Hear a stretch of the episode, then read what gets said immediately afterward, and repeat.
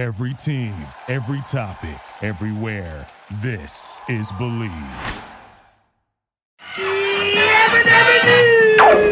I say this calls for action, and now, nip it in the bud. Well, what I do is uh, I look a woman up and down and I say, hey, how you doing? And how are you doing, everybody? This is Jim McKairnes with another edition of The Good, the Bad, and the TV on the number one podcast network for professionals. We are the Bleav Podcast Network. Let's believe in the good, the bad, and the TV. The year is 2020. Perhaps the strangest year on record for everyone in the world living through it. For everyone in the world lucky enough to be living through it. If the term COVID 19 is the bold print headline of the year, the patient known as 2020 does present with other news as well. However much it recedes, come a mid March showdown in the world. Wildfires devastate the whole of Australia. Basketball icon Kobe Bryant is killed in a helicopter crash. Donald Trump is impeached, tried, and acquitted against the backdrop of another, an endless presidential primary season. Producer Harvey Weinstein is sent to jail. The Dow is sent plummeting. And as the United Kingdom withdraws from the European Union, so too do Prince Harry and wife Meghan Markle from the United Kingdom. All of it plays out on TV, a medium that, as of this year, no longer includes Fred Silverman, one of its most powerful and influential figures ever. He dies on January 30th. In the 2015 book Real People and the Rise of Reality Television, author Michael McKenna includes this fact about TV executive Fred Silverman from when he was at the height of his power in the 1970s. Quote, As a measure of Fred Silverman's status and influence, on the day in January of 1978, when his defection from ABC to NBC was announced, the Wall Street stock price of ABC dropped $1.75 a share, while stock in the parent company of NBC, the Radio Corporation of America, or RCA, jumped $1.25. End quote. Fred Silverman, a TV fan who becomes a TV executive, a TV executive who becomes a TV star, leaves behind an imprint that few media brass make certainly few of his time. Known to have fully changed the business he works in, and for a time, a business he all but owns. Born in 1937, Fred Silverman is raised in New York and raised on TV. By the time he's in college, he's fully consumed.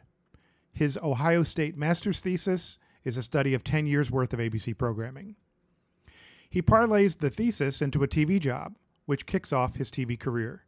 Ultimately, it leads to the doors of CBS in New York in the network's daytime programming department. At CBS, Silverman digs in, demonstrates his knack for and connections to all things television, and eventually he makes his way up to head of all programming, just as the old fashioned 1960s are yielding to the new age 1970s. The TV business is changing. He re engineers a reframing of the network to address that.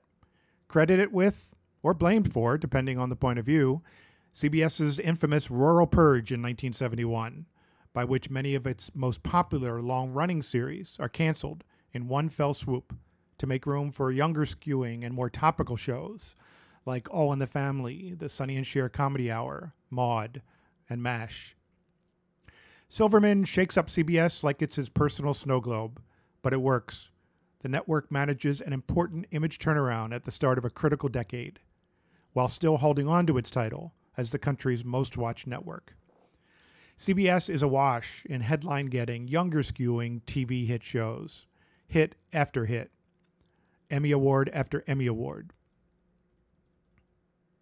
He demonstrates an uncanny affinity for both TV the business and TV the experience. To the manner born.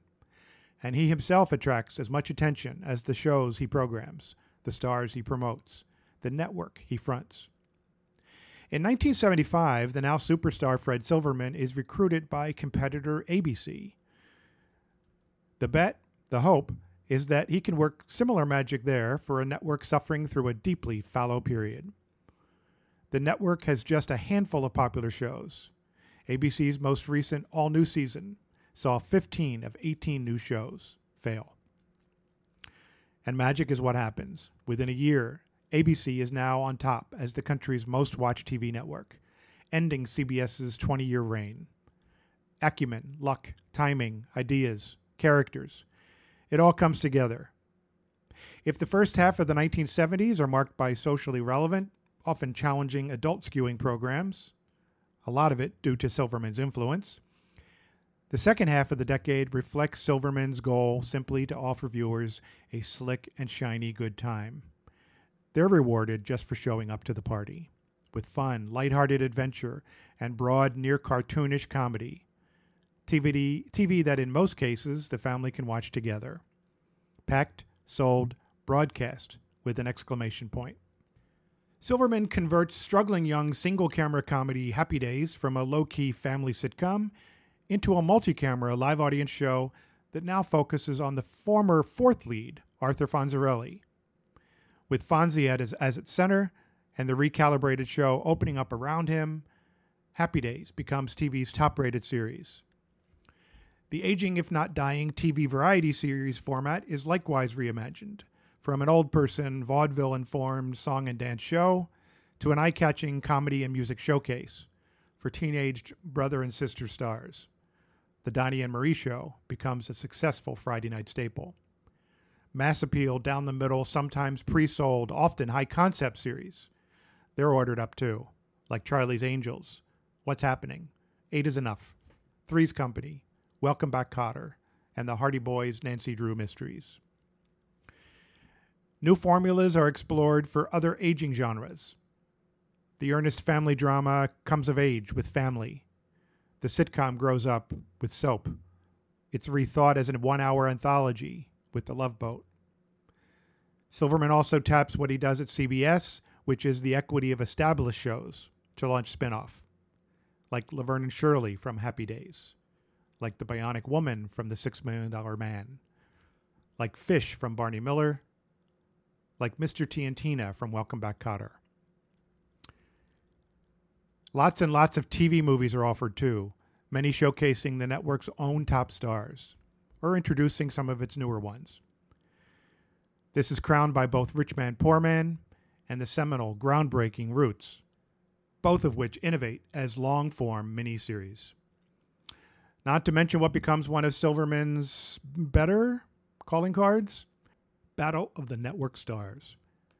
As obvious a ploy for tune in as can be imagined, with wardrobe that leaves little that requires it. The outdoor sun and fun primetime wet t shirt contest becomes a bit of battle of the network standards. Audiences lap it up. If Silverman's errors are many, and sometimes embarrassing, looking at you, Brady Bunch Variety Hour, his hits are grand slams. One Charlie's Angels can atone for a dozen Holmes and Yo-Yos and in between, there's just a ton of fun to be had in the ABC ballpark.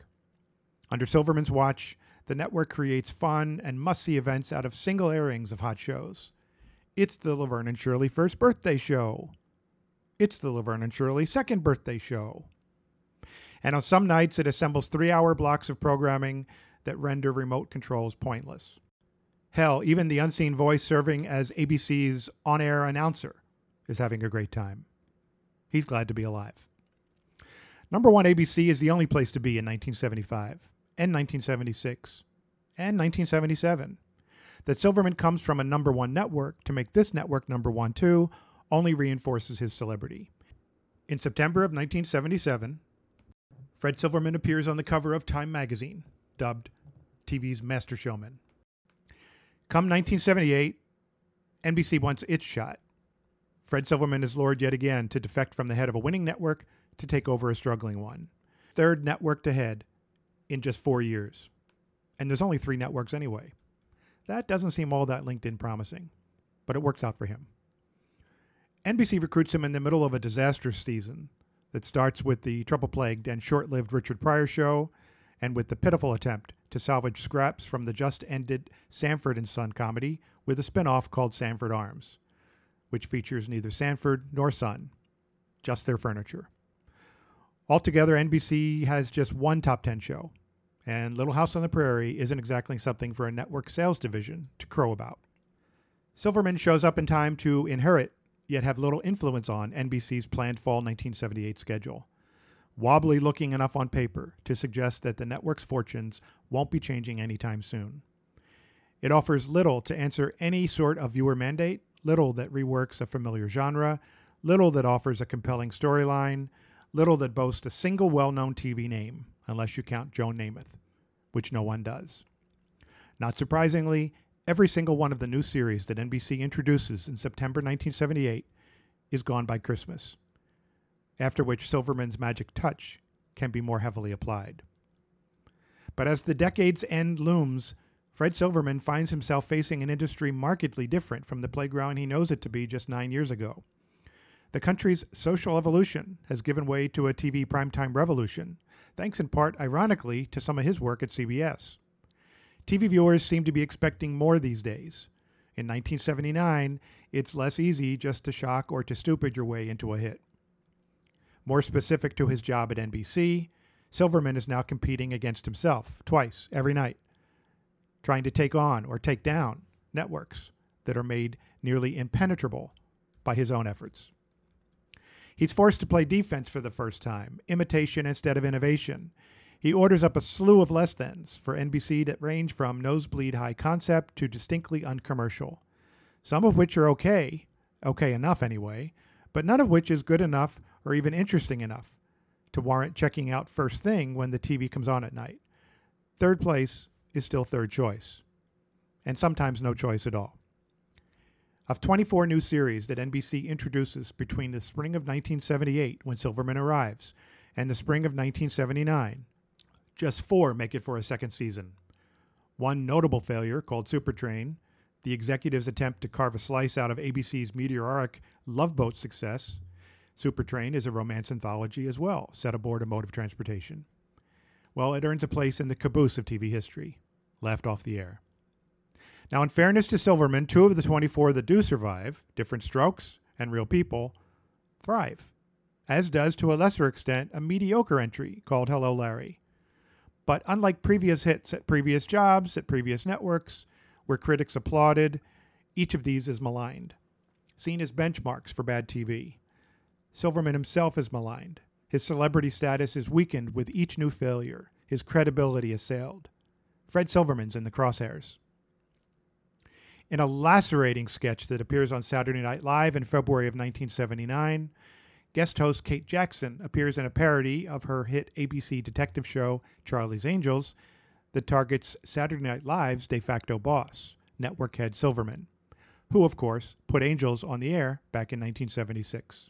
In the sketch, Charlie's three angels, including Jackson as her Sabrina Duncan character, are seen at a new case briefing in their Townsend Detective Agency offices. It reveals that Fred Silverman is still secretly working for ABC, having been planted at NBC to sabotage it with horrible shows. Says SNL player Jane Curtin as fellow angel Kris Munroe. That explains Hello Larry. Over the coming two years, 28 more new shows come and go at NBC. A pair worthy of note Different Strokes spin off The Facts of Life, which ends up running eight years. Not bad. And a drama pilot Silverman puts into development for which he ends up getting very little credit when it comes to the air and then takes off. It's a TV game changer called Hill Street Blues. By 1981, NBC ends its relationship with Fred Silverman, as does Silverman with Broadcast Network Management. Not that there are any left to manage. If he doesn't exactly change NBC's fortunes by time he leaves, in the same way he changes those of CBS and ABC, Fred Silverman does nonetheless continue to change TV through his NBC reign. Five important things come of it. The series Real People and Lifeline, which marked the starts of the modern day reality or non scripted show, Centennial and Shogun, sweeping, epic miniseries that set standards in long form programming, and again, Hill Street Blues, which reinvents the one hour drama and sets the stage for many dramas to come, though its success comes under his successor's reign. A man seemingly never undone, Fred Silverman goes on to two more decades of success as a respected producer of old fashioned, down the middle, mainstream TV crime dramas that everyone loves and no one watches, like Matlock, Jake and the Fat Man, In the Heat of the Night, Perry Mason, The Father Dowling Mysteries, and Diagnosis Murder, each a hit. Retro before retro was a thing. Fun fact at one point in the 1990s, producer Fred Silverman has a series on each of the three broadcast networks that he once runs at the same time. A media executive celebrity at a time when few are to be found, Fred Silverman is a leader whom many latter day TV executives grow up reading about and being influenced by, an icon to emulate, teased by the tales of his success to enter the ranks and spin out some of their own, affirmed with the evidence that being a TV geek can pay off. Of course, a handful of those tales recount Sil- Silverman's reputation as a hot tempered, stomping up and down, yelling bully of a boss. So some don't genuflect as easily, if at all, at the mention of his name. At the end of the day, even in changed TV days, Fred Silverman is a legend to be remembered. An executive who makes liking TV okay, who ran all three of the country's TV networks in a 10 year span, who is associated with the best of TV during its most important decade, who defines the 1970s small screen revolution. As further observed in the New York Times piece that announced his January 1978 hire at NBC, this was written Quote, At the age of 40, with more than 15 years in the industry behind him, Fred Silverman no longer qualifies as television's wunderkind. Instead, with the announcement that he is leaving ABC to become the top executive at NBC, the former CBS vice president has become television's man for all networks.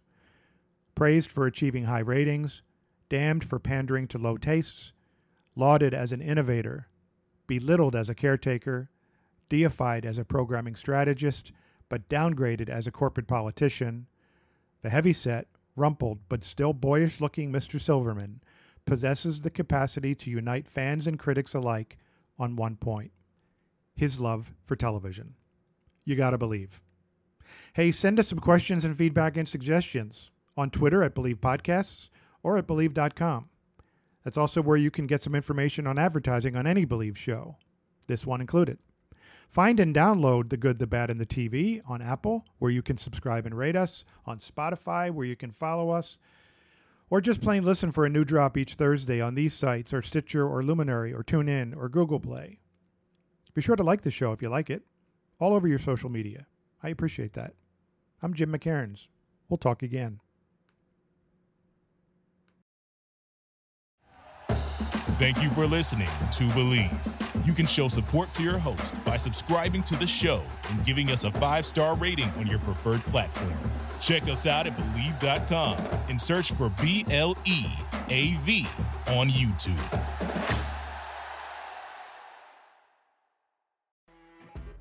You know, when you're listening to a true crime story that has an unbelievable plot twist that makes you stop in your tracks? That's what our podcast, People Are the Worst, brings you with each episode. I'm Rachel. And I'm Rebecca. We're identical twins who love true crime cases that make you say, didn't see that coming, and we hate the people responsible for them. Listen to People Are the Worst now on Apple, Spotify, or wherever you get your podcasts.